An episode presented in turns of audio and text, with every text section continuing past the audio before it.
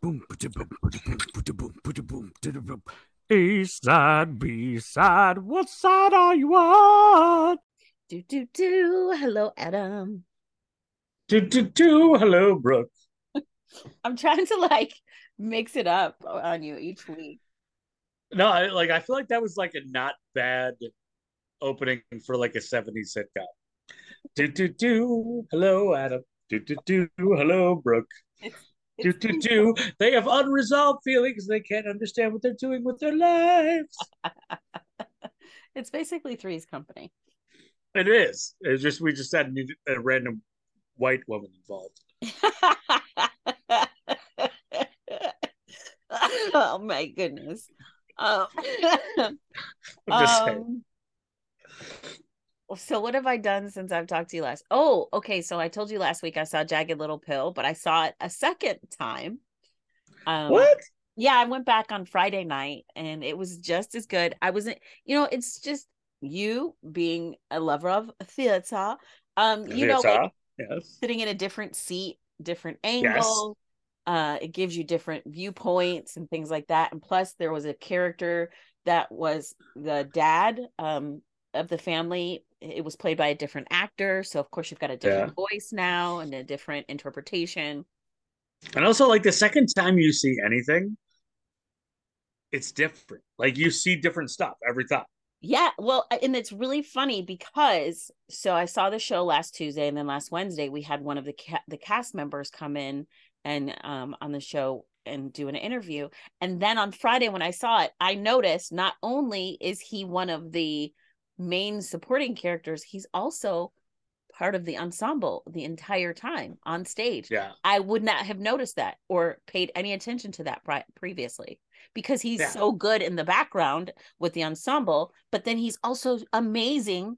Like he he just fits right in in the background. So you, you just he's just part of the ensemble. But then when he is one of the you know main supporting characters you're like oh he's so good like i have seen the recorded version of hamilton so many times that it blows me away that like some of the like the smaller characters are also the like extras in other scenes mm-hmm. whether it whether it's samuel seabury or uh, especially the guy who plays uh the lady's wife who then blackmails Hamilton.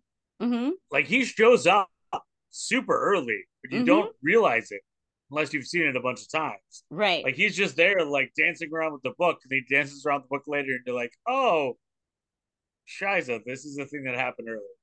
Yeah. Yeah.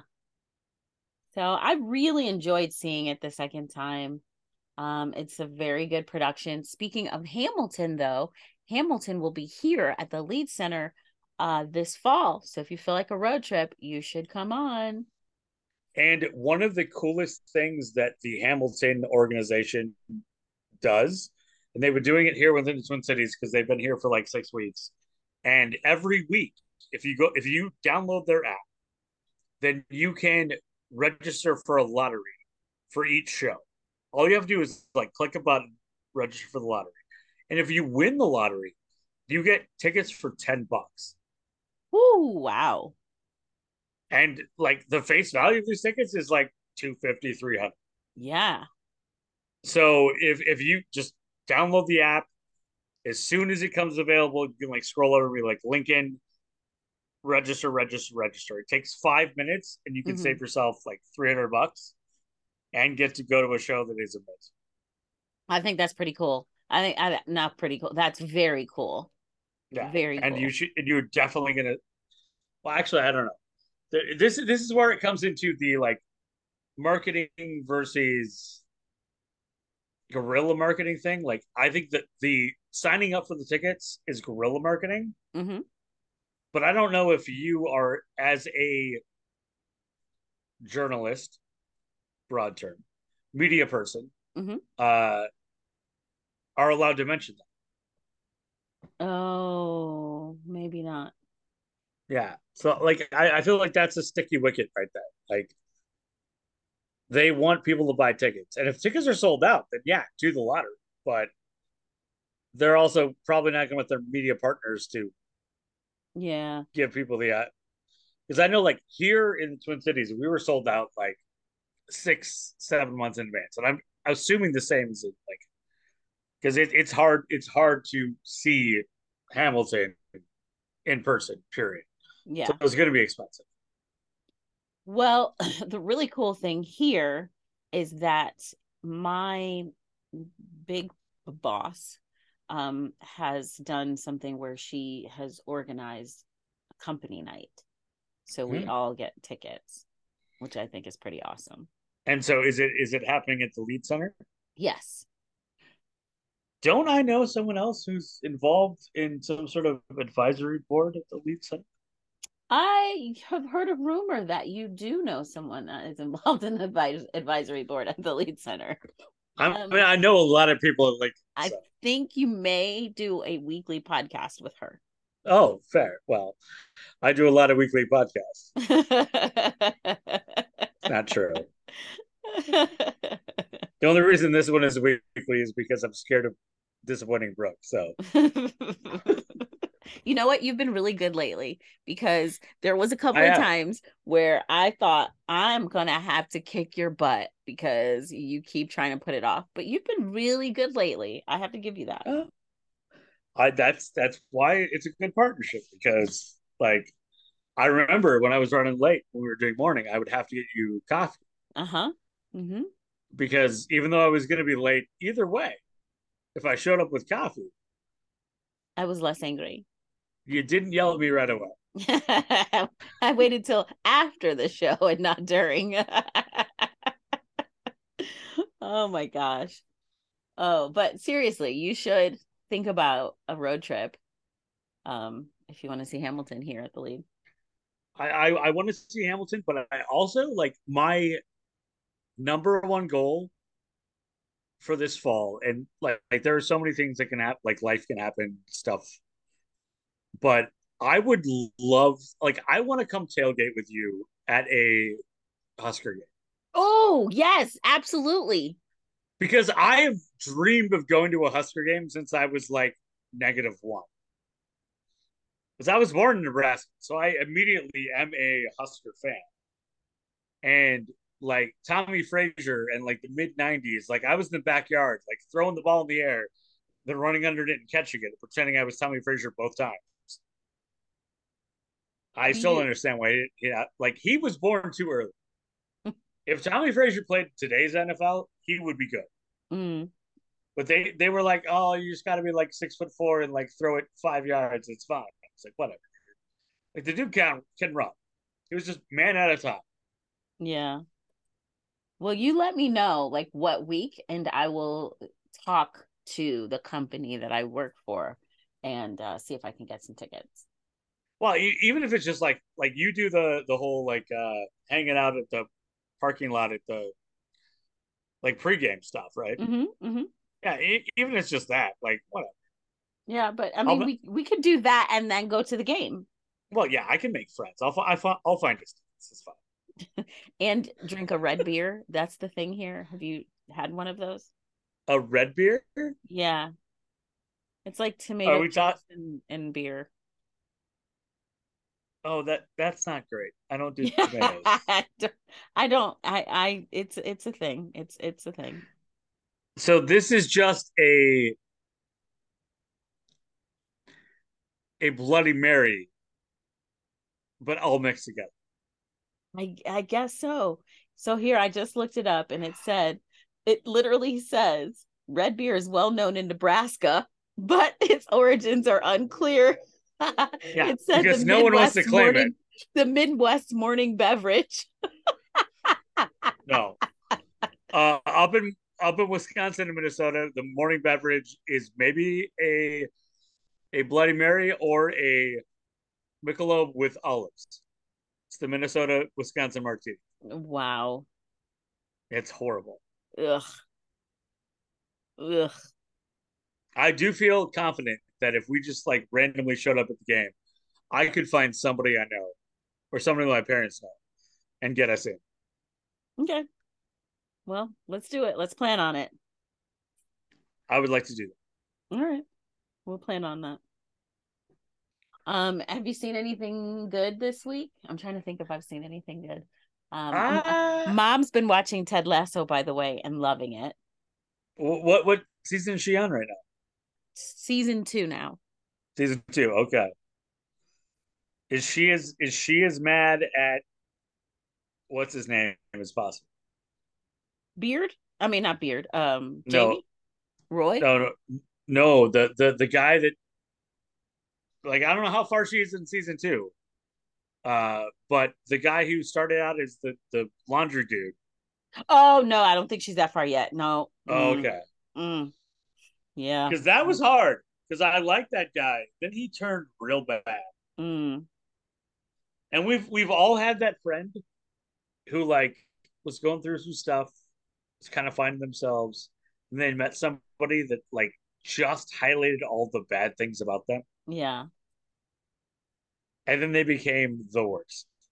Yeah. Uh yeah, I don't think she's that far yet. I know she was watching some more today, and I was like, "Oh yeah, a new episode came out today." So, you know, I was like, I, am gonna, I'm gonna watch it later after you know we. Um, well, yeah, but that's season three though. Season two. Yeah, because I think she's been just like straight binging it. Yeah. That's it's it's gonna be she's gonna get mad. Probably, yeah, not probably, absolutely, yes. No, no, absolutely, and yes. righteously mad and that is that is why it's been like it's been hard for me to start season three because I am so conflicted, pissed off. Just you can say it, just pissed off. Yeah, I'm pissed off. Well, I'm always pissed off. but but like this may has me conflicted because I really wanted to like the guy. And but to be fair, like there's a very Shakespearean arc to that character. Yeah. This guy who is nothing then becomes part of the, the group and then realizes that he feels like he's not getting enough respect then he actually becomes the bad guy. It's like wow. You guys just did like a whole shakespearean arc right there. In two series that you know succession has been trying to pretend for like five yeah they can they can figure out shakespeare. It's very it's very he yeah. I don't want to give spoilers because i know people are still watching and still catching up but yeah. Um the writing on that show is stellar. It is some top-notch writing. It's it's succession or ted lasso? Ted lasso sorry i haven't watched succession. Yeah no don't. It's succession is literally and people will get angry at me for this but whatever it is the Emperor's New Clothes. At this point, everyone has been told they have to like it, so everyone likes it, but no one can say why they like it because they don't actually know why they like it. Oh, okay. That is my opinion. There's, okay. it's it's not that inventive. Like literally, we're at this point where like the plot lines are basically like Suits season two. Oh, okay. All right but everyone's like, "This is the best show ever." We're like, but we've all said it's the best show ever, but no one can say why. Right. So is the emperor just not wearing pants, and we don't want to see it? Which is a legit reason. Like we don't want to look at the emperor without pants. just really awkward forever.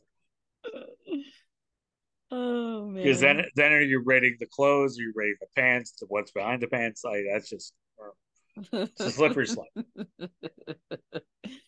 oh my goodness! All right, so this is episode one thirty four. I sorry before I cut you off. My bad. What did you watch this week? Uh, I did not watch a lot. I watched like reruns of stuff that I've already seen. Uh, my kids had a bunch of stuff. So, so it is the spring, and I have a sophomore and a senior, which means that like three out of every five nights there's something going on, whether mm-hmm. it be a concert, a choir concert, a symphony concert, a senior direct show, prom, graduation, uh, track and field. There's a lot. And so I have not been able to really sit down and watch much. But when I have, it's just been the the comfort stuff. Like mm-hmm. rewatching Midsomer Murders, mm-hmm. and I mm-hmm. know we are at like season twenty four, and it's weird that I am the only person that has seen every episode ever that isn't actually British, but I can throw that on and it will help me relax.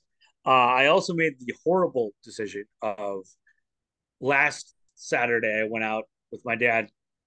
We went. We tried to go to estate sales. Mm-hmm. There were two estate sales. We went to the estate sales. The doors were like the people were lined up outside the door, like out into the street. People are waiting in line to go through the dead guy's stuff. Yeah.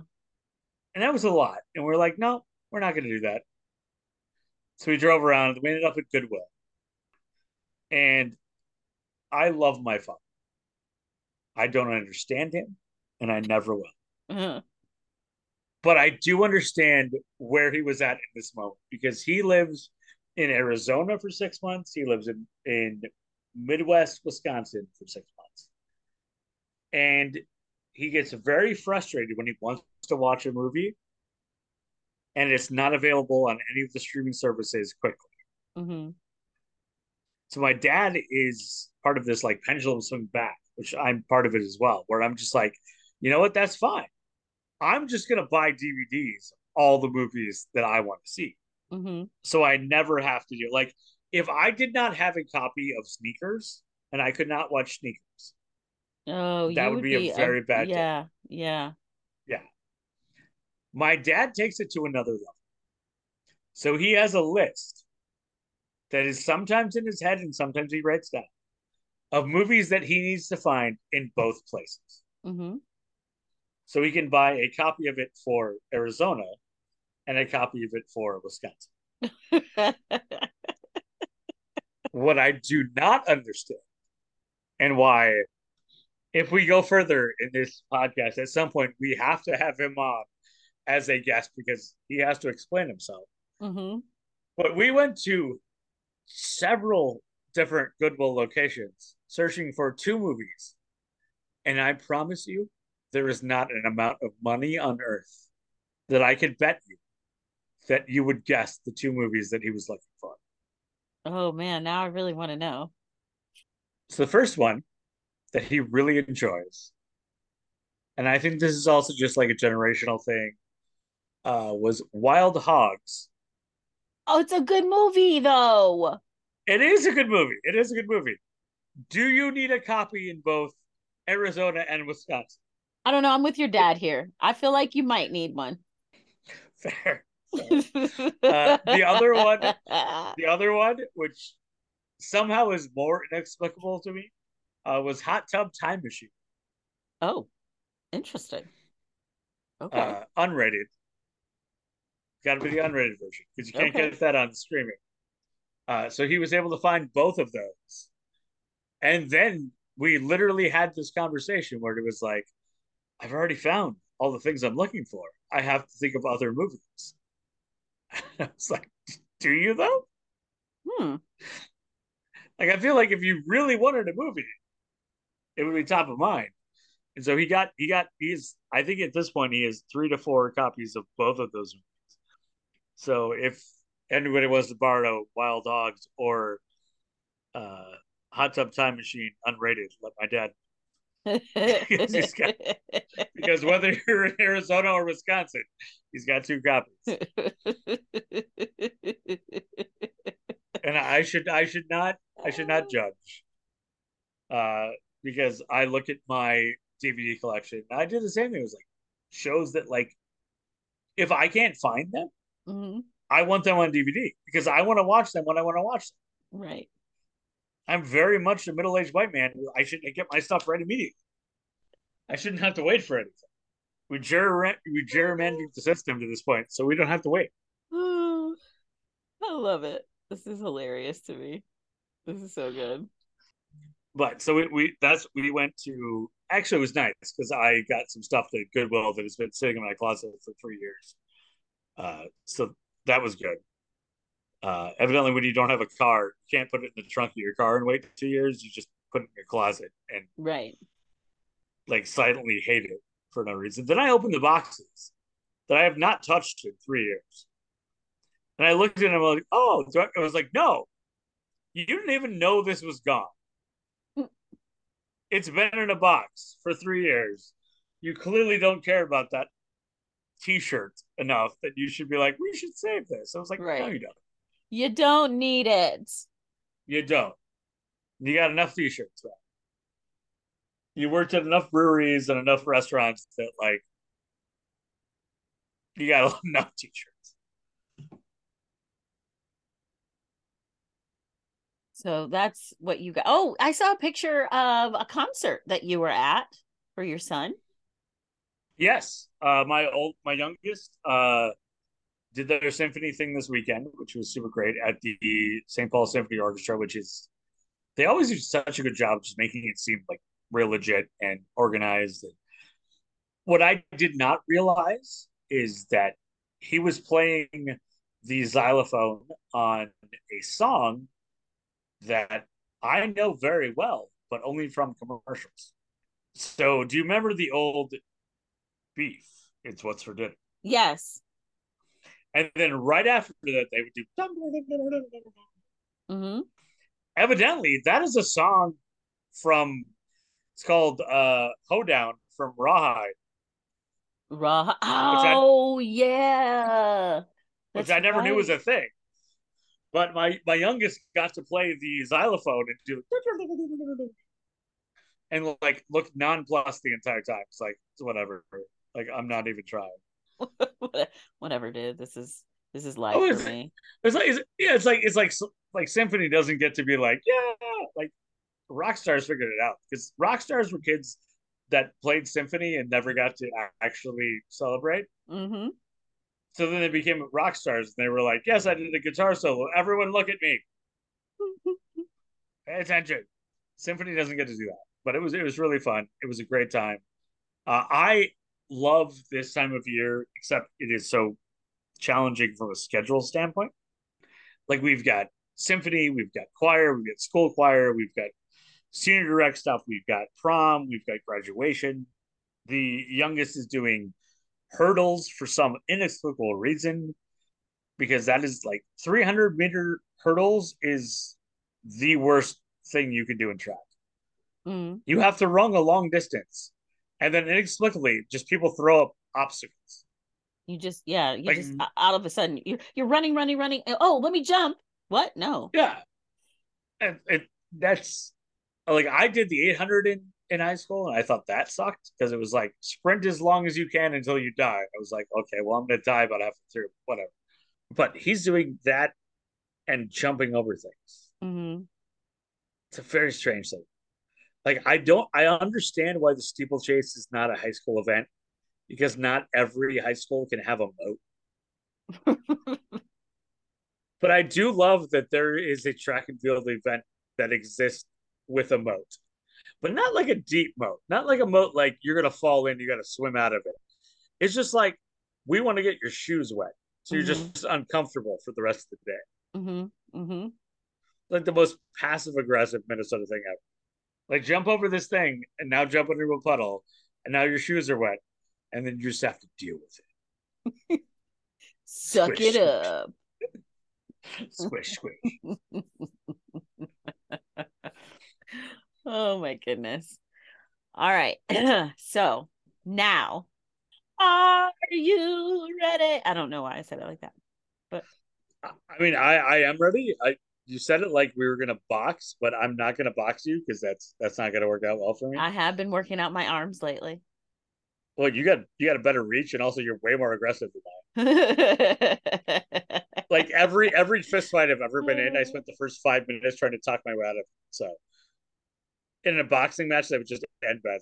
That no, but that's a good thing that you've been using your words. You've been using your well, words. yeah.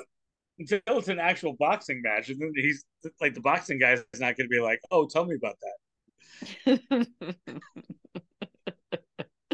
All right, this is episode 134, which means you get to well, I guess just keep rolling. We're just gonna keep rolling. you just keep to keep going. All right. So we are for this A side. Uh, it is a certain time of year, and this time of year pops up all the time, and people ask like once a year. And because I spent a little time in Kentucky, people are like, "Oh, are you super into horse racing?" Mm-hmm.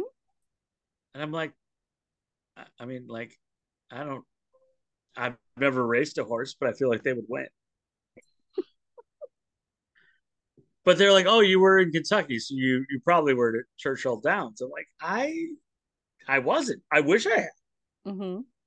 Uh, I had been promised by one of our fellow uh, uh, salespeople that if I stuck around, they would take me to Churchill Downs for the Kentucky Derby. I didn't stick around because of family stuff, uh, but I I was really hoping to go. Mm-hmm. Ironically, for me, the biggest connection that I have to horse racing actually comes from my time in Massachusetts. So when we moved out to Massachusetts, we lived in the basement apartment of this gorgeous house where this little old lady was living in, and the basement apartment was really not even a basement apartment.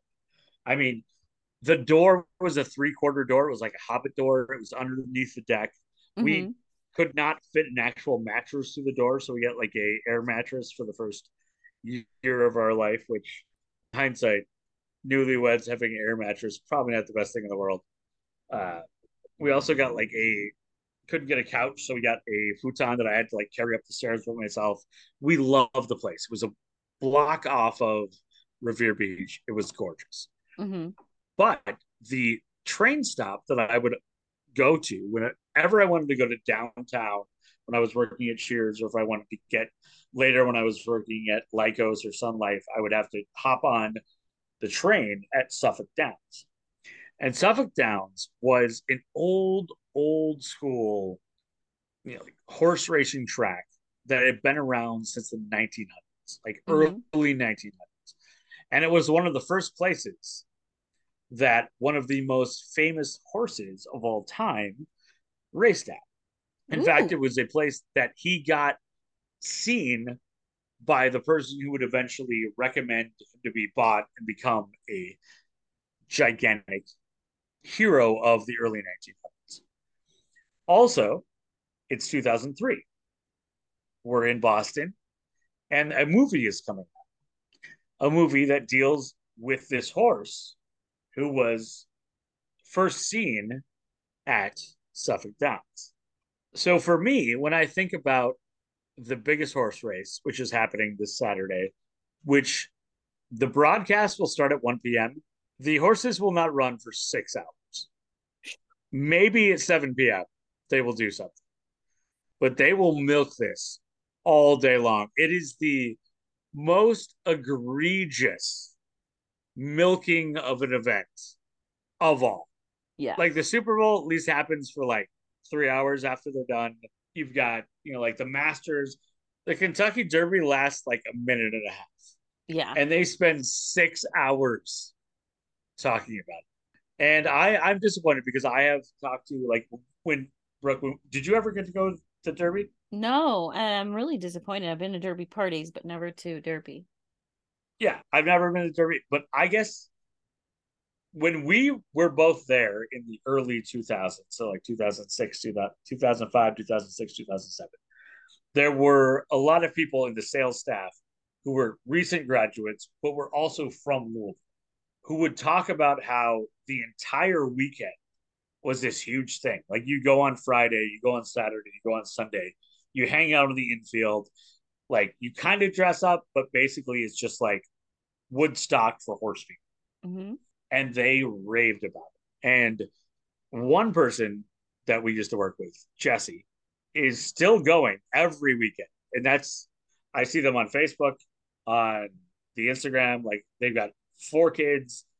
Like they're still doing the entire like Churchill Downs mm-hmm. thing. They were out on Thursday for like some breakfast thing with the kids. It is an entire cultural event yes. for Northern Kentucky. And mm-hmm. I really wish that I had gone. I did not. But as you mentioned, you've been to parties. I've been to some parties too. And honestly, I think Kentucky Derby parties might be the best sports related party that you can go to. One, okay. because you get to dress up and you're kind of expected to dress up. Yes. And you got to wear a big hat if you're a woman, like a big crazy You got to wear a big hat. And like the guys got to like do like the, the, at least like throw on a jacket or something. Maybe, maybe like a, like a tie, but like drink a mint julep, which they're not good. They're not good.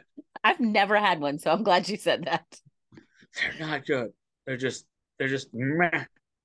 There's real meh. So the Kentucky Derby is a cultural event for Kentucky, for Northern Kentucky, Southern Indiana, Illinois, uh, Ohio. Like it is, it is a thing. Like everyone has to show. And for me, that was never a thing that I understood because I never went to horse races.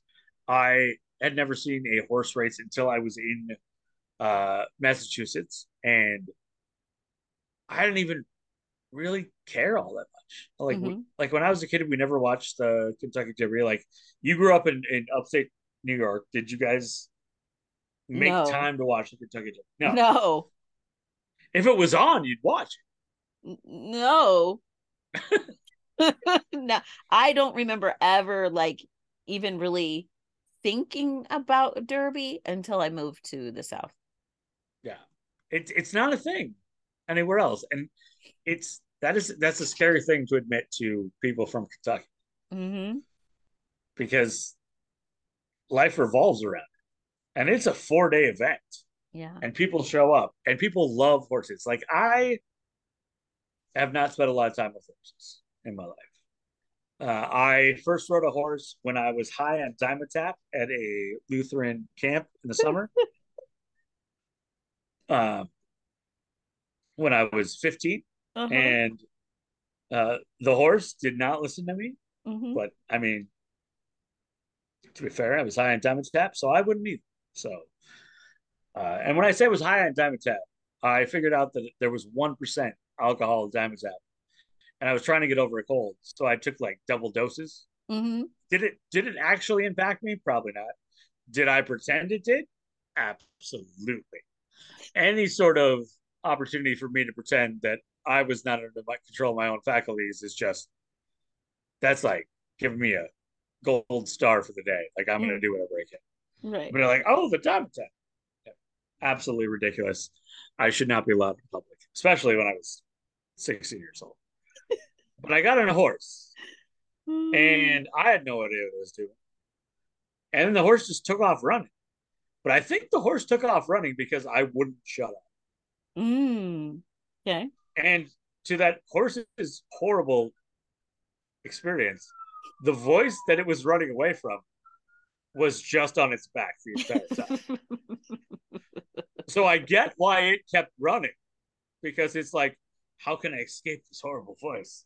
It doesn't shut up at all. I don't understand anything it's saying. So that's my entire experience with horseback riding. It wasn't great. But we're in Boston, and it's 2003, and the movie Seabiscuit is going into theaters. And I find out that Seabiscuit has a connection to Suffolk Downs. And Suffolk Downs is my train stop right up the road from this beautiful house that we live in, the basement apartment with the hobbit door and I, as I am want to do, instead of just saying like, "Hey, I want to go to a race at Suffolk Downs," because I'm a liar, and I usually it's just easier for me to lie than to say the truth. I'm like, "Oh, I got to work late," and I went to a race at Suffolk Downs to see the horses. Yeah, why would you lie about that? Okay no, no, that's like this this this ain't therapy. I'm not paying you enough. So, but yes, that is a fair question, and it's something that we're dealing with currently at therapy. Why do you just make up stories and lie instead of saying the truth? Yeah. Okay. I'm totally six feet tall. oh yeah. So I went to a show or a show. I do that. Like I call Everything's a my show. son's everything. Well, and also like every practice is a rehearsal. Like it is embarrassing to text my my my son who is doing the 300 meter intermediate hurdles, and I'm like, so how was rehearsal today? He's like, like, it's what? practice. it's called practice data. It's like, I was, but you were rehearsing for the event, right? I mean, I can't, I can't admit that I'm wrong, so I just doubled down and lies. Uh huh. But Suffolk Downs blew me away. Like I walk in, I'm trying to figure out. Like I've never been to a racetrack before. I have no idea what I'm doing. I probably just gave people money that didn't need money because they were like, "Yeah, you want to do it?" I'm like, "Okay, here, take some dollars," and they walked away. They could have been beggars. They could have. I could have bet on something. I don't actually know. But it was this old school, like everything's wood, kind of run down, but it felt like old school horse track. Mm-hmm. Like this is a like at one point, the three top sports in America were horse racing, boxing, and baseball. Okay. You cannot have any of those three in the top six right now. Like baseball's trying to get back into it. But at one point, if you said War Admiral or Seabiscuit, people knew who you were talking about. If you said Babe Ruth or Lou Gehrig, people knew who you were talking about. If you said, you know, Rocky Calvatito or Rocky Marciano, I just only know guys named Rocky that box. people knew. Mm-hmm. Now, like, can you name? So, so the Kentucky Derby is in two days. I could not tell you any of the no. Can you name any of the top boxers any top boxers? Yeah. Like not dogs, but like people who punch. Uh, I mean, I don't know. Conor because McGregor. Of... No, he's MMA. Um, exactly. No, w- Floyd yeah. Mayweather is he still fighting? He's not. He's oh. older than both of us, but he could beat me up immediately. One punch, okay. I would crumple like a folding chair. Okay, no. But like and, that's and that's how far we've come. Like even even with like even with baseball, can you name who you think is the best baseball player? No. you know, like not even a guess. I couldn't even venture a guess for baseball now. Fair. So that's how far we've come, and that sets the stage for the A side of today. As I've been thinking about Kentucky Derby happening this weekend and how much I would have loved to have gone with Kathy and her family, and who to this day, like I feel like if I called them up and said, "Hey, I'm going to the Kentucky Derby. You guys want to meet me there?" 100% she would. Absolutely. Good mm-hmm. people. Mm-hmm. Uh, I helped their oldest daughter move out of the dorms by carrying a stupid mini fridge down way too many stairs. Mm-hmm. But it was a good time. But they would they would be there, and I wish that I could have gone to the Kentucky Derby because they, they, go every year. Like they get mm-hmm. it. They're like they know all the places to go. For me, it's it's not something I really understand. However, in 2003 when I'm in Boston and everyone is talking about this movie about this horse. And I'm like, okay, horse movie. My friend Flicka or something. It's gonna be fun. I actually got to see Seabiscuit in the theater in Boston on Boston Common with my wife at the time. We went to the movie because it it had a connection to Boston. And the best part about that is, like in the movie, they really don't talk about the Boston connection. But all anyone could talk about in the lead up to the movie when you're in Boston is like, oh, Seabiscuit was here first at Suffolk Downs, and that's where he gets seen. That's why. And then like the movie happens, it never gets mentioned. Everyone's like, no, it's okay. Like we know though. it's like okay, guys. So we are now at the most important horse racing weekend of the year, mm-hmm. and whether you're whether you are a horse fanatic, a horse novice, a horse, you will deal with Saturday, the Kentucky Derby happen. And the most famous horse that I identify with, probably because he is a little undersized, uh, doesn't listen well, and has a lot of attitude, is Seabiscuit. Mm-hmm. So today we will look at probably 10 to 15 little known facts from the movie Seabiscuit. And the Seabiscuit movie is available on Roku and on Hulu if you want to pay money. So it's not completely not free. Right. It's pretty close. But let's be honest, like you don't come to the A side for movies that you can see easily. You come to the A side You need you the challenge. You want the yeah. challenge. Like, like if it was easy, you'd be like, whatever. We don't need to do that. So mm-hmm. here are 10 to 15, maybe 20 reasons or interesting things about Seabiscuit that you might have not known. Okay. So in the movie Seabiscuit, which came out in 2003, the horse who played the role was actually a Nepo baby because he was a descendant of the real Seabiscuit as well. Oh, cool. So I mean, I'm sure there are other horses being like, "Oh, he just got the role because he knows somebody." No nepotism in Hollywood. Yeah, nepotism in Hollywood. Not shocking. Uh, this was the late '90s, early 2000s, where you had some guys that were just absolutely destroying it in their careers. You had Tobey Maguire, who's like, dude's the Spider Man, but also like actually kind of being in like Oscar worthy movies. You had Jeff Daniels, Big Lebowski, uh, total comeback from being shot repeatedly in Speed and then blown up. That was that was not a great start, but like he finished the '90s out very well. And then a guy whose career that I wish I know I say this a lot, but I'm a middle aged man who's just hoping to someday be on screen. Chris Cooper had a five year period where he was the best supporting actor in so many films. And he came out of nowhere. He was an American Beauty dealing with am I like what what is my attraction level? How am I dealing with my neighbor and all that stuff? He got a best supporting actress for this one, mm-hmm. uh, or best supporting actor uh, for this one as the trainer. Uh, and he had this five year period, and he's been in a lot of stuff since. But like his sweet spot, his sweet spot was so good. It was like Oscar movie after Oscar movie after Oscar movie for like a four year period. Mm-hmm. And I'm not asking a lot. Just like I'll, I'll do it in a two year. Just give me like two movies. he had a bunch in that period. It was so so good. Uh, so the movie itself is based off a book as many great movies are.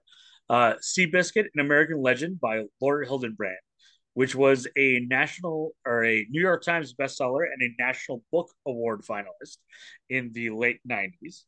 It was nominated for seven Academy Awards, including Best Picture. It won for Best Sound Mixing, then Best Film Editing, and Best Supporting Actor for Chris Cooper, who we've already mentioned. Uh, Seabiscuit was a racehorse and cultural icon that continues to be celebrated. He has a museum dedicated to his memory in Santa Anita in California.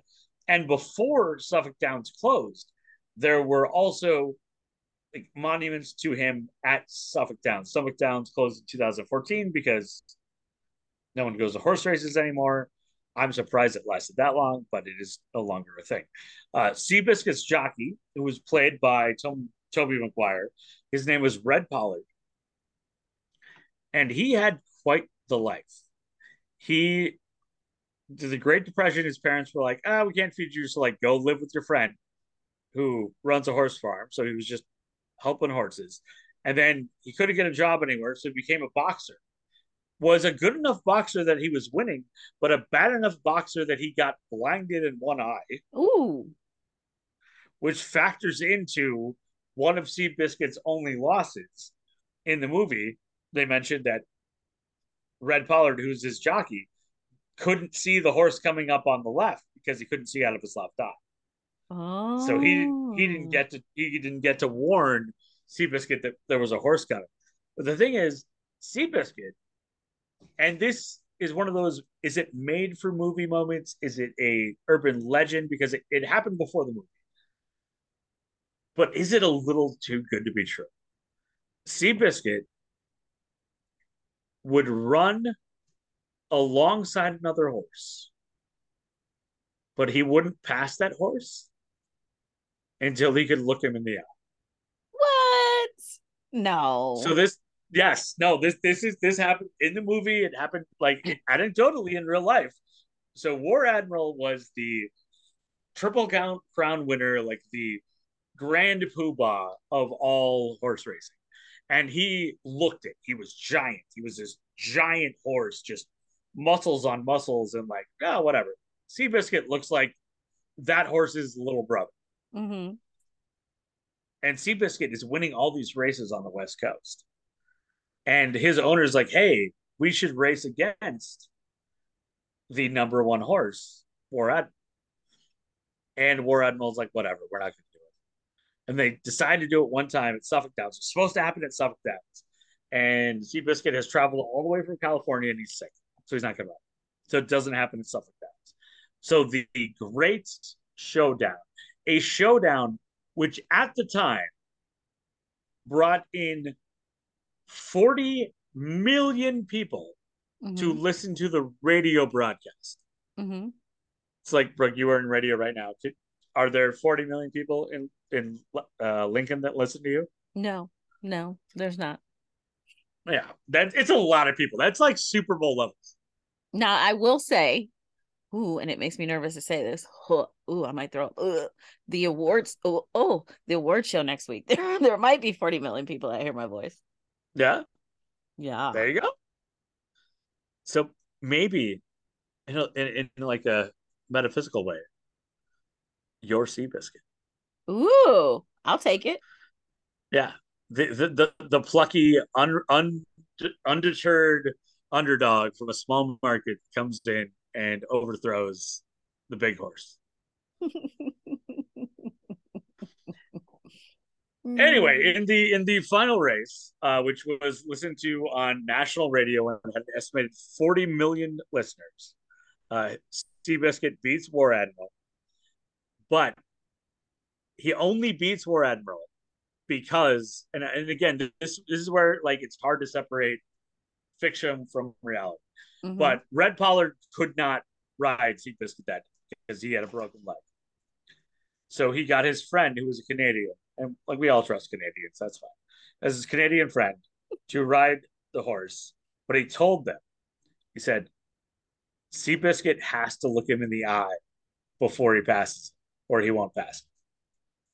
That's wild. So Sea, so Seabiscuit gets the lead, and the jockey remembers what Red Pollard has told him, and literally slows the horse down because he knows that Seabiscuit has to look War Admiral in the eye as sort of a fuck you, I guess. Sorry, moms. He looks him in the eye and then immediately takes off. He's like, "Watch this." Is this true? Really? Off. This is this is this is what the story says. Okay. I don't know if it's true, but it's a hell of a good it's a hell of a good line.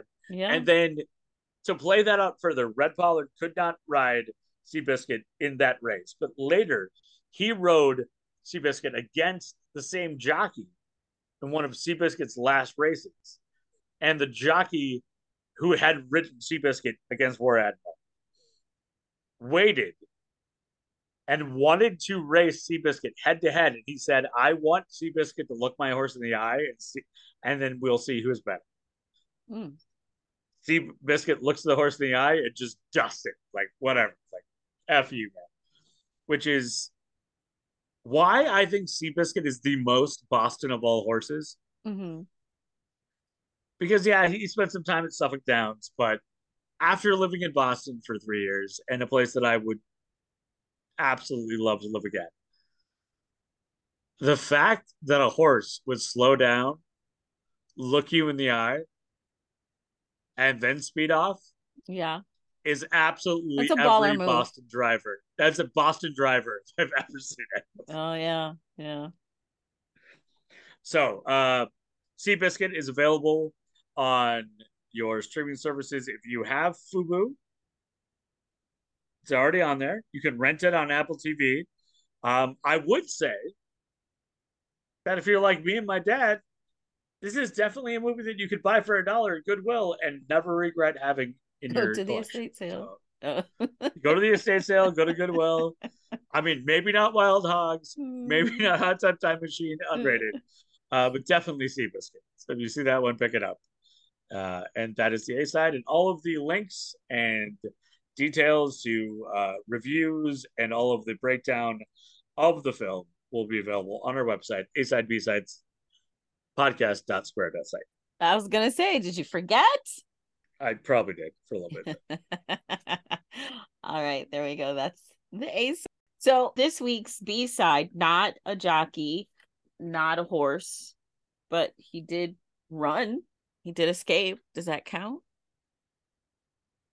I mean, I mean, run like you stole it, I guess. Run from the law, like yeah, like he he ran from the law like Seabiscuit ran from the I don't know. I don't know. Anyway, this week on the B side. I was really trying, but it just wasn't working. All right. So this week on the Some, B side. Sometimes the segue has no way. There was no way. There was no way. Uh, this week we're talking about uh, Ronnie Lee Gardner. So Ronnie Lee was born in Salt Lake City, Utah, on January 16th of 1961. He's actually the youngest of seven children. Dan and Ruth are his parents. Dan, like we've seen several times in the past, was a bit of a drinker who left the family. We've seen this before too. He actually left the family to start another one. I don't know. Was he so intoxicated he forgot he had a family and was like, "Hey, I'd really like a family. Let me go get married and start a family." No, see what you're ascribing to logic is not something that happens drunk males. Yeah, yeah, yeah. I don't think he realized he had one family or a second family. He just did some stuff, and later it was described to him that he had two families. And he was like, "Oh, that's why. Okay, I've been going traveling back and forth a lot because I've got two families." Yeah. Yeah, and and I was like, "Oh, maybe I should have just you know spilled my seed upon the ground." Bible. so when Ronnie Lee was about 18 months old, his parents divorced. And then about six months later, when he was about two, Ronnie was found wandering the streets completely alone and malnourished. He was taken to great. no. So he's, of course, taken in, and child welfare workers filed a fail to care petition that granted the state. They basically took custody from the parents and granted custody um, to the state. Yeah. He was later, though, returned to his mom. His relationship with his dad was very troubled. His dad didn't believe that Ronnie was his biological son, and he would like throw it in his face like a lot, like a lot. Probably hence the other family. I don't know, but you're the one that started the other family, not your wife. So, mm, okay. Anyway. Yeah, but we're the first guy that like inexplicably blamed the one spouse for having the other spouse. Right. Yeah. I mean, logic logic does not often apply to romantic relationships, and especially men. if. Well, yeah, that too. Especially not that. Although at one point, there's like there's like a five minute period when they're really drunk where they start to make sense. Then everything after that is worse. Then it's all blah blah incoherent. Mess, yeah, right? like if you if you if you get like that five minutes, it's like you can actually understand someone's feelings. they will never remember it, but. so now remember, Ronnie is the youngest of seven, so he was pretty much raised by one of his older sisters, and unfortunately, he was allegedly abused by his siblings sexually. Hmm. Sometimes he and his older sister Bonnie would run away and they would go to what was ref- referenced as a hobo camp to seek refuge from the abuse that they were seeking and uh, that they're not seeking that they were receiving from the family. When he was 10 years old, he ended up addicted to drugs and was given access to alcohol he and his brother Randy were actually arrested for stealing cowboy boots and put in juvenile detention. He recalled that his father Dan came to take his brother Randy home, but left him behind. Oh. So Ronnie Lee's mom ended up remarrying to a man named Bill Lucas. And Bill, she's got great taste in men because Bill, he had been incarcerated in Wyoming in 1968. So he's the youngest of seven until his mom and Bill add to the family two more, becoming a family of nine children. Ronnie Lee actually really admired Bill Lucas, who used um, Ronnie as a lookout when he would go terrorizing, burglarizing homes. That's the stepfather you need right there. That's a male figure right there. By his early teens, Ronnie had been in and out of juvenile detention centers for a number of different reasons, including uh, one time for involuntary commitment at the Utah State Hospital in Provo. As a small boy, he'd been described as someone that had enough fight in him to earn respect. He said himself, I was a nasty little bugger. So while he That's, was I mean, like good on him for knowing himself, I guess. Yeah. Yeah. So while he was at during one of his stints in and out of, you know, detention centers and things, he was at Utah State Industrial School in Ogden. A man named Jack Statt, who was actually living with um, Ronnie Lee's brother Randy, visited Ronnie Lee. Ronnie Lee and Randy had met at a bus stop and paid Randy um, $25 for oral pleasures. Oh no. Mm-hmm. I mean, I don't. I'm just saying, like my my threshold would be a little bit higher, twenty five. twenty five bucks. Yeah, that's not quite that much. So when no. Ronnie Lee's released from the school in 1975, he stays with Jack Statt. Social workers, of course, have to check on him, and they note that the men in the house dressed a lot like women. Officially, Jack Statt became a foster parent to Ronnie Lee and Randy. Ronnie Lee said that Jack liked to uh, perform the oral pleasures on them. And he said, I thought it was a normal part of life. I mean, if you don't know, you don't know. yeah, like, I guess. Did you do the dishes? Okay. Here's the next thing. Ends up that Ronnie Lee, under the care of Jack Statt, becomes a sex worker. Um, psychologists who uh, examined Ronnie Lee say that Jack Statt fit the profile of a pedophile. Uh, makes sense. Yeah. Yeah. Ronnie Lee said that his time in foster care was probably the most stable period of his life. He says, in his own words, Jack was a good man and he tried to help us out. He was a pedophile, my guy. He wasn't a good man. Yeah, but he, but he, I mean, I guess when you, when you're, if you are defining good by somebody that at least is trying to take care of you, even if they're being manipulative. If you hadn't had anybody take care of you before, but maybe that seems yeah, like good. I guess your sense of right and wrong just becomes so warped. I guess you know, yeah, like like if you don't have a horizon, you don't know where the land is. Well, Ronnie intermittently continued to go to the industrial school, and while he was there, he met a woman named Deborah Bischoff in Salt Lake City at an apartment complex where his mom lived. Deborah described Ronnie Lee as quote very caring. He never put me in the rough situations he was in throughout his life, he sheltered me from that stuff. Ronnie Lee had a daughter in May of 1977 and a son in in February of 1980 with Deborah, but he was then convicted of robbery and he's sent off to Utah State Prison the same month that his son was born. Oh no. So remember I have I referenced him running. Mm-hmm. Yeah. So Ronnie Lee managed to, manages to run. He escapes a maximum security prison unit on April 19th of 1981 and he ends up shot in the neck while attempting to kill a man who he believed had sexually assaulted and raped Deborah Bischoff. In yeah. February of 1983, he's caught, put back in, and he's identified as a ringleader in a disturbance where inmates had barricaded a cell block and started fires. On August 6th of 1984, Ronnie Lee escapes from the U- University of Utah Hospital because he had faked an illness. He faked being sick and he's like pretending to vomit. So they take him to the hospital and he escapes custody. Once he escapes, he attacks transportation officer Don Levitt and forces him to unlock his shackles and tells tells him, "I guess you know that if the doctor comes back, I'll have to kill you both." While in, in the process of his escape, Ronnie Lee strikes Officer Don Levitt so hard that he had to have his jaw wired shut and had to have his face reconstructed. Yikes. So then Ronnie Lee forces a medical student named Mike Lynch to take him from the hospital on a motorcycle while he's got a gun in his back the whole time. On August 11th, a mail carrier found Don Levitt's firearm in a mailbox with a note from Ronnie Lee that said, Here's the gun in the wallet taken from the guard at the hospital. I don't want to hurt anybody else. I just want to be free. So now that's in August. He's quiet, quiet, quiet for a few months. Then on October 9th of 1984, Ronnie Lee robs the Cheers Tavern in Salt Lake City. No, not that Cheers that you're familiar with in Boston, Adam. Don't, don't mess with my Cheers. No, No, not that one.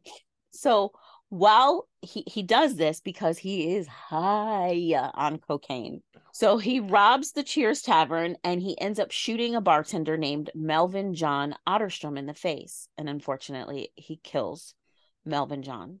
That's what Mel- happens when you shoot somebody in the face. Yeah. Yeah. I don't know too many people that survived that, except who's that one the guy that went hunting with um the presidential candidate and he got Dick, shot. Uh, Dick Cheney. Yeah, yeah, yeah got Dick shot Cheney. in the face. Yeah, yeah, yeah. I think that's the like, only one I know. Yeah, he, he probably got a lot of money to be like, I'm fine.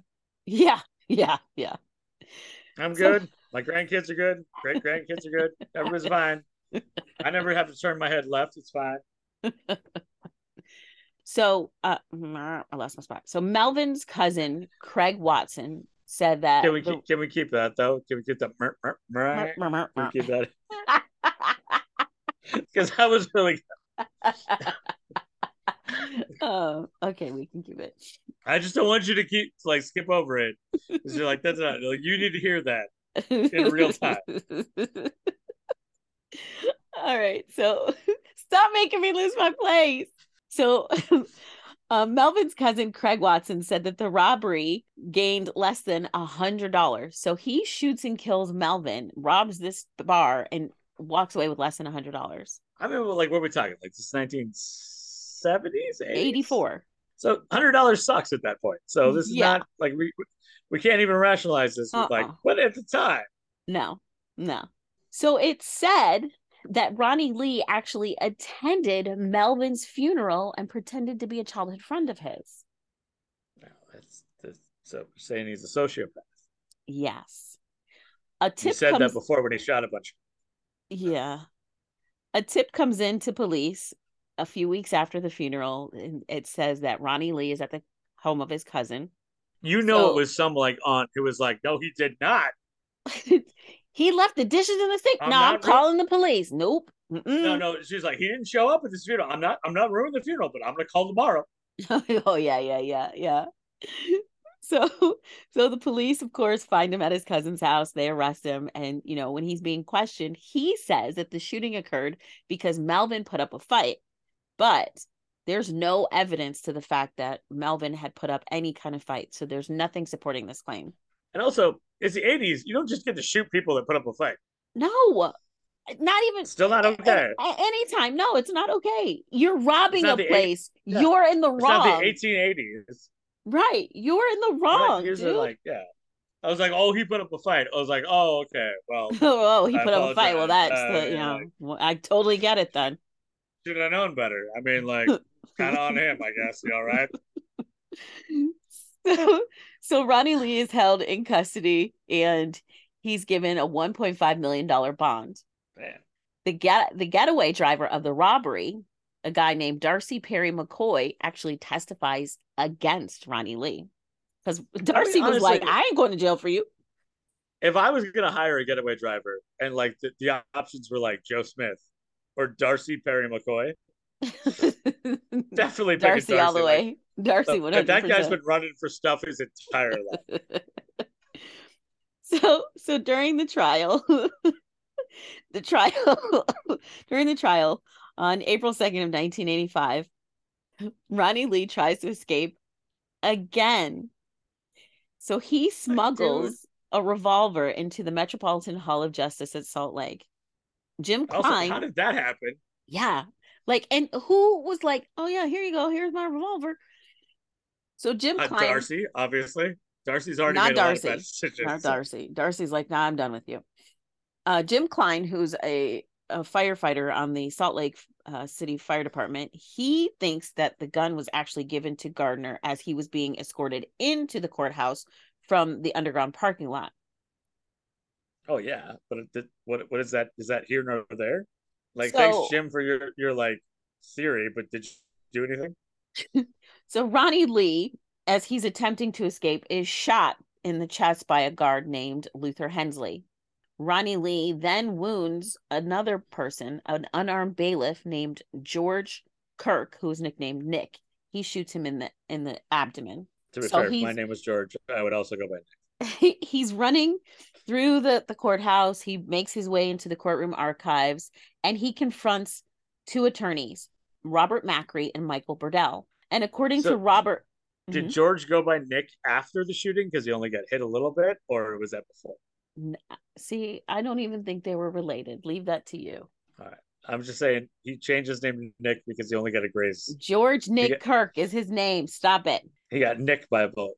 While Ronnie Lee is confronting these attorneys, Robert Macri says that Ronnie Lee pointed the gun at him and he he then he changed his aim and he starts pointing the gun at Michael Burdell, who was actually there doing like something really cool. He was doing some pro bono work for his church. So Burdell, with the gun pointed at him by Ronnie Lee, yells, Oh my God. And then Ronnie Lee shoots him under the eye. Where when after he shoots him, he then runs outside the building where he's surrounded by police officers. He then throws the yeah. gun away and and and drops down and yells, Don't shoot. I don't have a gun. Yeah, don't shoot now after I've shot like eight people. So this is why we know this, this happened like 40 years ago because that guy would have got like riddled with a K forty seven bullets. Yeah, I'm sorry. A, maybe, maybe, maybe, maybe, maybe, depend depending on his race, honestly. Yeah. Ronnie Lee was taken to the University of Utah Health Center, Health Services Center, and he's listed in serious condition, but he recovers. Unfortunately, and then he was given two wives. It was really weird. Shut up. Unfortunately, Michael Burdell passes away 45 minutes uh, later. He's in surgery um, at Holy Cross Hospital and he passes. The Nick, guy that gets shot under the eye? Yes. Yes. Yeah. The attorney that gets shot that was doing pro bono work for his church. Yeah. Um, the unarmed bailiff, Nick, aka George Kirk, he's initially listed in critical condition at LDS Hospital. Fortunately, he survives the surgery. There's a big search of the courthouse, and a bag of men's clothing is found in the basement under the women's restroom sink. Prosecutor Bob Stott believes that Ronnie Lee's gun had actually been taped to a water fountain on the first floor. Now, remember, the firefighter, um, Jim Klein, thought it was passed to Ronnie Lee while they were in the garage. Well, this prosecutor thinks that it was taped under the women's sink. So, somewhere, somehow, it's that gun got in and he knew where it was. Yeah either way, not not like four stars for the security. Yeah. So remember the getaway driver, Darcy Perry McCoy, he actually mm. managed to get out of Dodge too, and he's found unarmed and arrested about a mile away. His sister, Karma Jolie Hainsworth, was sentenced to eight years in prison for delivering the clothes and the messages in preparation for the escape attempt. But hmm. the identity of the person who provided Ronnie Lee with the firearm, not ever been known. We still don't know. Not at that time. I, do love that the getaway driver at least got away a little bit. so, State Corrections Director William Vickery, he cleared the actions of any of the prison guards who escorted Ronnie Lee, but he said it's not my guys. But Salt Lake County Sheriff ND Pete Hayward, his name's ND, aka Pete, he said that the guard who shot Ronnie Lee should have kept shooting until Ronnie Lee was dead. There's a, rev- a review found that the guards were inhibited from shooting because Ronnie Lee was using a hostage as a human shield. So that's why that one guard was not able to shoot and shoot, shoot and shoot. Mm-hmm. Sheriff Hayward, Pete, said that the escape attempt appeared to be well planned and blamed the security breach on the layout of the Metropolitan Hall of Justice, which allowed unrestricted access to areas where prisoners were transported. Yeah, that, that's got to be it. Was it like anybody could have done a better job? Just, ah, architecture. so, Melvin John Otterstrom, he was a mountain climber and a veteran of the 19th Special Forces Group of the Ut- Utah National Guard. He survived by his wife, Kathy, and a five year old son named Jason. Michael Burdell was a Vietnam veteran, a former engineer, and a member of the Samam Church. He was survived by his girlfriend, Donna New, who would go on to advocate against Ronnie Lee's execution. Mm, interesting. Ronnie Lee is diagnosed with antisocial personality disorder. And in June of 1985, he pleads guilty to, guilty to the murder of Melvin Otterstrom, and he receives a life sentence without the possibility of parole. At one point, he starts to threaten that he's going to disrupt any court hearings, any subsequent court hearings, because he's upset that he's being required to wear a leg brace that would lock if he attempts to escape again. Oh my gosh, they're taking precautions to make sure you don't escape again. You're going to disrupt all the hearings. Shut your face. Yeah, you tried to escape recently, so kind of on you, dude. So the guards are like, dude, you might want to behave in front in front of these jurors because they kind of hold your fate in their hands. So you might want to act right. District Judge J.E. Banks instructs the jury on October 22nd of 1985. I think we started in June. Sentencing, um, the the penalty phase is October. That they had the option of a verdict for the lesser offensive manslaughter if they found that Ronnie Lee was under mental or emotional distress distress when he shot Michael Birdell. Uh, Birdell, excuse me. Now remember, he's the one escaping. He's the one that confronts these attorneys. He's the one that shoots them under the eye, but he's under mental distress or emotional stress. I, Whatever. You you you caused the emotional distress. Right. The jurors deliberated less than three hours and found Ronnie Lee guilty of capital murder. He's sentenced to death and his choice for death is execution by firing squad over lethal injection. Legislators in Utah had actually eliminated the firing squad as a method of execution in 2004, but convicts who were sentenced before that date, like Ronnie Lee, could still select that option. Since 1980. Okay, so what would you choose? Firing Ooh. squad or lethal injection? Ooh. Oh, I feel like firing squad would be faster. I feel lethal like injection. Worse. I feel like it's faster but more painful, whereas you kind of drown and suffocate with lethal injection. So here's my thought: I can intimidate people with guns and insult them. I cannot insult a syringe. Mm. So if I taunt them enough with enough, yeah, you're not going to taunt five you know, if there's five guards, you're not taunting all of them enough to miss. I mean, it, I, I got more of a chance than the syringe. And then they're just going to reload and do it again. Do they get like? I guess that's the question. Like, how many times are they going to try? Like, how many jokes do I have to have? I think it's till you you're dead. Ten. I, I don't think I there's like, like, a. I feel like it. I feel like they missed twice. Then you should be able to be like, I'm good. I don't know that five fully trained people are going to miss you twice. Exactly. So if he misses twice, it's kind of like a reprieve. Yeah. And all right, you take those odds. You take those odds. Like I said, okay, according to crimemuseum.org, uh, uh, it doesn't matter if everybody misses because then one dude just will walk up and gets to shoot you in the head. Ah, okay then. So, but I mean, at least you get that like minor victory. Mm, for what, 30 seconds? I mean, when it, that's all you got, an extra 30 seconds might feel like the world. Yeah, no. And also, those, those like five dudes that missed you, you to be like, you guys should never be part of this again. Shame. No. I, I Shame. don't I don't I don't want that extra 30 seconds looming over me. I'm good. I mean, if that if that's what I got, you know, if I'm I'm, I'm facing the firing squad, am I going to mock those five dudes and hope they all miss? Absolutely. Mm. How about and this? Let's not do anything that's going to get us the death sentence. Well, you don't know. Like sometimes, like what if I quantum leap into somebody else's body? It wasn't me. But what am I going to do? Got to well, got to plan these things out. Hopefully, you quantum leap out before it happens. anyway, Maybe. anyway, how messed up is that? Like I am 42 and concerned about quantum leaping into people's bodies. Um, that's a whole different episode. Um, so in 1976, or since 1976, only two other people have been executed by firing squad in the United States, and they both happen to be in Utah Gary Gilmore and John Albert Taylor. John Albert Taylor said he chose a firing squad to embarrass the state.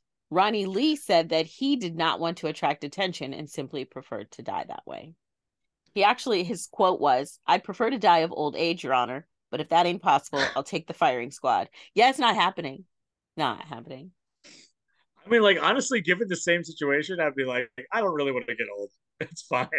like, I'm already, I've already got back problems. I mean, like, let's just time and place. Firing squad 65, 75. Cool. Let's do it. Oh, man.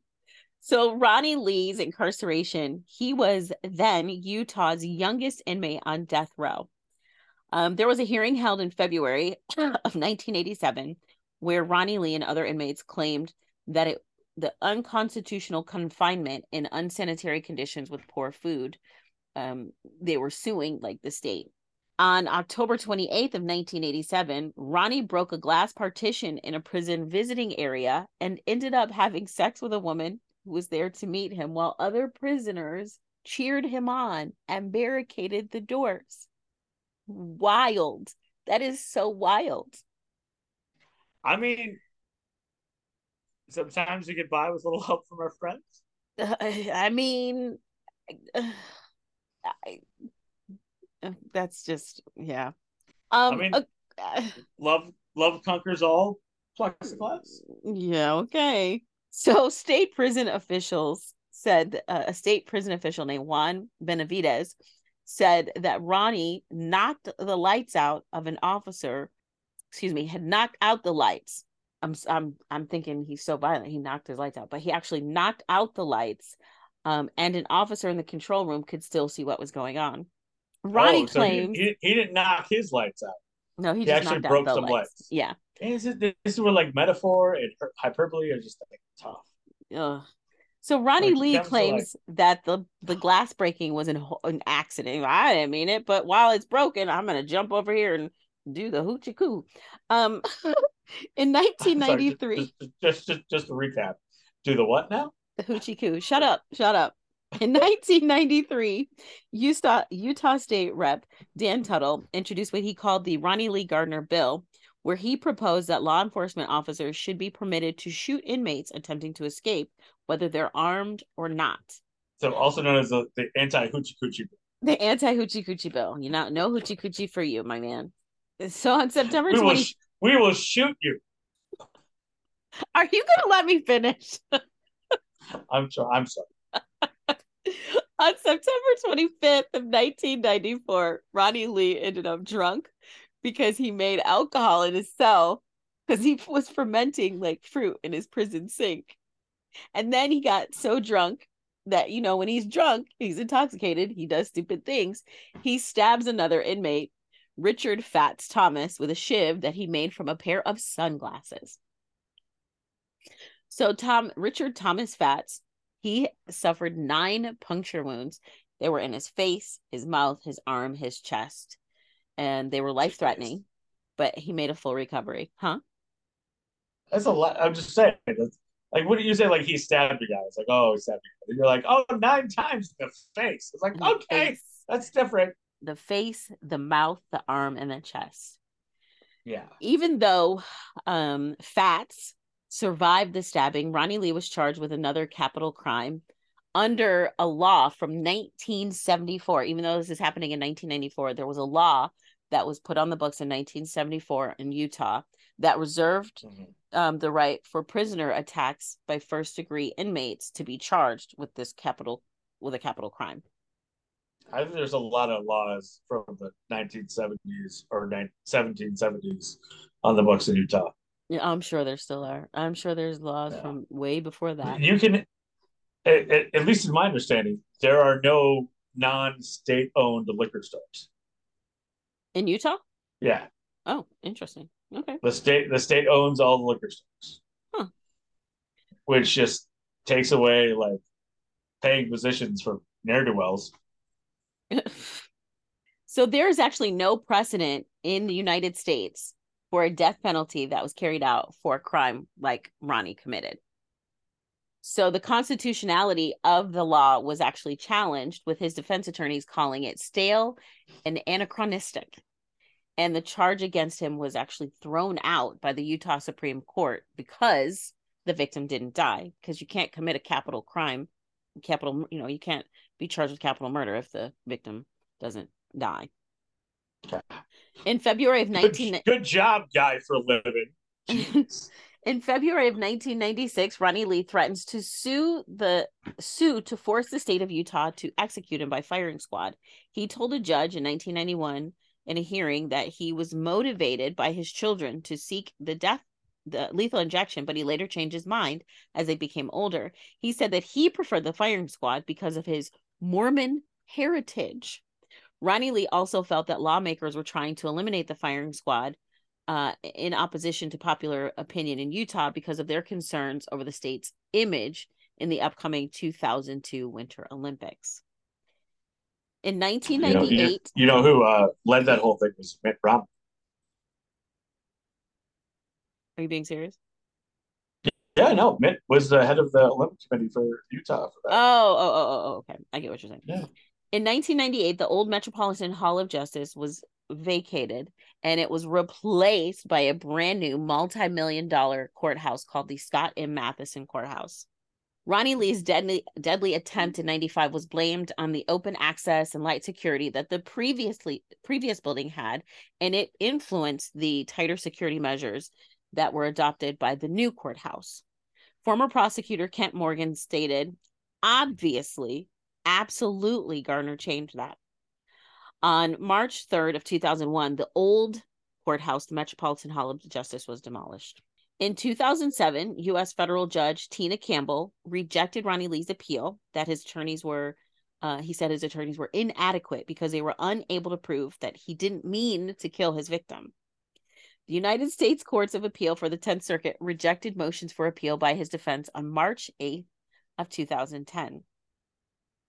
Ronnie Lee attempted to give up the process three times, but his attorneys convinced him each time to continue the appeal. State court judge Robin. Somebody wanted to get paid. Yeah. State court judge Robin Reese signed an execution warrant on April 23rd, ordering the state to carry out the death sentence. At Ronnie Lee's uh, commutation hearing on June 10th of 2010, Attorneys and medical experts in his defense argued that meningitis that he had contracted at the age of four had committed some severe damage to his brain. Ronnie Lee had also huffed gas and glue with his siblings when he was younger and played with mercury that was stolen from gas meters by his stepfather to sell.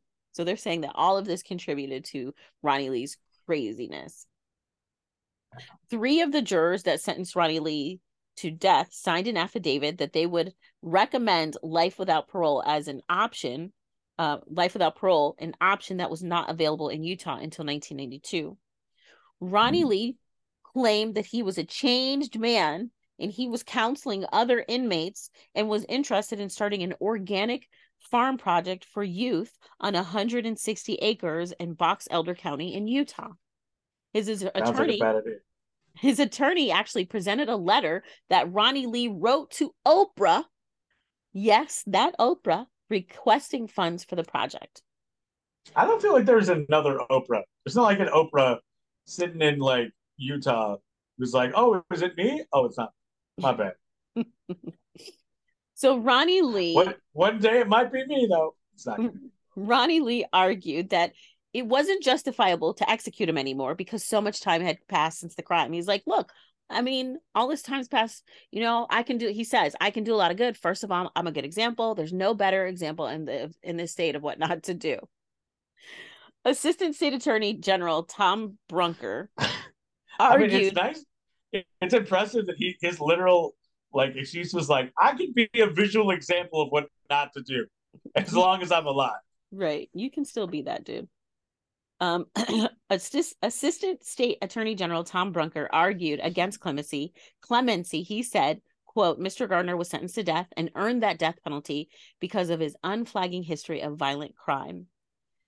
The family of George Nick Kirk recounted how um, his being shot, how Nick's being shot had affected their lives and ultimately shortened that of uh, George Kirk's life. George's daughter, Barb, said he's done a lot of horrific things in his past, and I think given the chance, he would do them all again. Jason mm-hmm. Otterstrom, who was the son of Melvin, who was murdered by, you know, in the bar, he was the bartender that was murdered yep. by um, Ronnie Lee. his son struggled to describe the impact that it had on the family. So, of course, the Utah Parole Board of Pardons and Parole hears both of these children and hears their testimony, and they decline Ronnie Lee's commutation request, stating that the jury's verdict and the sentence um, were not inappropriate. So it was perfect what they said. The board members mm-hmm. cited his violent record during incarceration because remember, he broke glass and had sex with a woman while the other inmates boarded the door. And yeah. Yeah. Okay. I mean, just because you're alleged in jail doesn't mean it's not illegal. And and he stabbed another inmate nine times with a shiv. So the uh, parole board cited his um, violent record during incarceration and questioned is he really trying to reform is a little too little too late. Ronnie Lee revealed at the hearing that it was Darcy Perry McCoy who had actually given him the gun in the courthouse that he had used oh. to murder Michael Burdell. Deputy Salt uh, Deputy Salt Lake County Attorney Bob Stott said that Darcy would not be prosecuted because Ronnie Lee, the only witness, was going to be executed. So it was basically he said he said. How could they prove it? Yeah, and also like one guy's named Darcy. Don't, don't think he's evil. so Tammy Stewart, she's the daughter of George Kirk, aka Nick. She said, "I really feel sorry for him. I do feel sorry, but he made that choice." Mm-hmm. The the Utah Supreme Court upheld the lower court's ruling on June 14th of 2010, which means that Ronnie Lee had exhausted all his appeal possibilities within the state. The U.S. Supreme Court turned down final appeals on June 17th of 2010 through a court order indicating that dissenting justices Stephen Breyer and John Paul Stevens would have granted a stay of execution, but it wasn't, they weren't, you know, they got to have the whatever majority votes and they didn't. Yeah, it's gotta be, it's gotta be five four. And, and yeah. they were like two seven. So like so sometimes sorry. I would also I would also date me, but if I'm the only vote for that, it's not going to work. Yeah. Utah Governor uh, Gary Herbert also declined to intervene. He said because Ronnie Lee had a full and fair opportunity in court. State Attorney Mark Shurtleff announced on Twitter that he had signed off on the execution. He said, quote, I just gave the go ahead to corrections director to proceed with Ronnie, well, with Gardner's execution. That was what he stated in his Twitter. Like Opponent... what hashtags did he use? Like, like hashtag sorry not sorry, hashtag justice, hashtag I'ma do what I do. Gotta do me. Um, opponents of capital punishment gathered at the Utah State Capitol to hold a rally during the final appeals process. The protest was actually attended by Ronnie Lee's family and was organized by Utahns. I didn't even know that was what you called them. Utahns for alternates to the death penalty. I thought they were called Utes. Um, maybe for short. I was like, is it Utah University of Utah Utes? It's probably just for short. I'm gonna call them Utes. Okay. The protest actually included the support of Brian King of the Utah House of Representatives, who had pledged to urge the legislature to reconsider the use of capital punishment. The family of Michael Burdell, murder victim of Ronnie Lee, had also appealed on Ronnie Lee's behalf, stating that Michael was a pacifist who would have opposed the death penalty. So, news from around the world, of course, came and they were they were uh, everybody was interested and they raised the issue of blood atonement because Ronnie Lee's citation of his Mormon roots in selecting the firing squad. Some followers that's, that, that's a religious rule, not a not a government rule. Yes. Some followers of Mormonism were taught that murder is so heinous that the blood of the offender must be spilled to pay for their sins. Hence why he picked the firing squad the like day many things that Joseph Smith did, he just rewrote a little, little bit of eye for an eye. Yeah. The day before Ronnie Lee's execution, the Church of Jesus Christ of Latter day Saints condemned the idea of blood atonement as a way to salvation, and they released a statement saying so. It says in the mid 19th century, when rhetorical emotional oratory was common, some church members and leaders used strong language that included notions of people making restitution for their sins by giving up their own lives. However, so-called blood atonement by which individuals would be required to shed their blood their own blood to pay for their sins is not a doctrine of the church of jesus christ of latter-day saints. We believe in we believe in and teach the infinite and all-encompassing atonement of jesus christ which makes forgiveness of sins and salvation possible for all people. So he he was trying to use dogma get to like get himself an out uh, well, to use the firing squad as his yeah, use the fire like to try to like enact this old like kind of Old Testament thing, right? Yeah, yeah, yeah. So the the Church of Jesus Christ of Latter Day Saints weren't the only ones to voice their um, um, their opinion. Other denominations actually voiced their opposition to the use of capital punishment. David Henry, who was a Baptist minister in Salt Lake City, said, um, "Violence breeds violence. It doesn't work. It's ineffective, and it's brutalizing all of us." Keith O'Brien, who was a Catholic cardinal for the Roman Church in Scotland, later used Ronnie Lee's case to describe the culture of vengeance in the United States. Wow. According Thanks, guy from Scotland, just like parachuting in with an idea. Yeah. It looks like the support for capital punishment in the US has actually declined since the 90s, but the majority of people in Utah still support the death penalty, or they did in the time period leading up to Ronnie Gardner's Ronnie Lee Gardner's scheduled execution. In 2010, yeah. they also haven't figured out that they shouldn't have a basketball team named the Jazz. in 2010, uh, Kay McIff of the Utah House of Reps sponsored a legislation to require condemned inmates to raise all appeal arguments in their first post conviction petition, noting that Ronnie Lee's multiple appeals kept his case lingering on death row for nearly 25 years. Yeah, he bill, just kept coming up with a new excuse. You know. The bill, which was called HB 202, passed the Utah House by a margin of 67 to 5 on February 1st of 2011 and unanimously passed the Utah State Senate on February 17th. The legislation was signed into law by the governor on March 22nd of 2011. The law denies any stay of execution after a first appeal without a judicial review of new evidence that a judge determines would have materially affected the original case. So yeah, so like new DNA or like something right. that changes the whole thing. So basically, stop lingering around. Stop so, wasting our time the Utah Department of Corrections provided Ronnie Lee's attorney, Andrew Parnes, with documentation about executions by firing squads and lethal injections. The records included the Utah execution team's training and expertise, leading back to what I said. They're very probably very trained and not going to miss. Um, mm-hmm. Um, Andrew Parnes relays the information to Ronnie Lee after agreeing not to disclose it with anyone else. On June 15th of 2010, Ronnie Lee ate a last meal steak, lobster tail, apple pie, vanilla ice cream, and 70 uh, and 7 Up, and then began a 48 hour fast while watching the Lord of the Rings film trilogy and reading Divine Justice. Damn. Do you think it was extended edition? I don't know. I mean, he's got time. According to his attorney, his attorneys, uh, the fast was motivated by spiritual reasons. Ronnie Lee was visited by an LDS bishop and his family before his execution.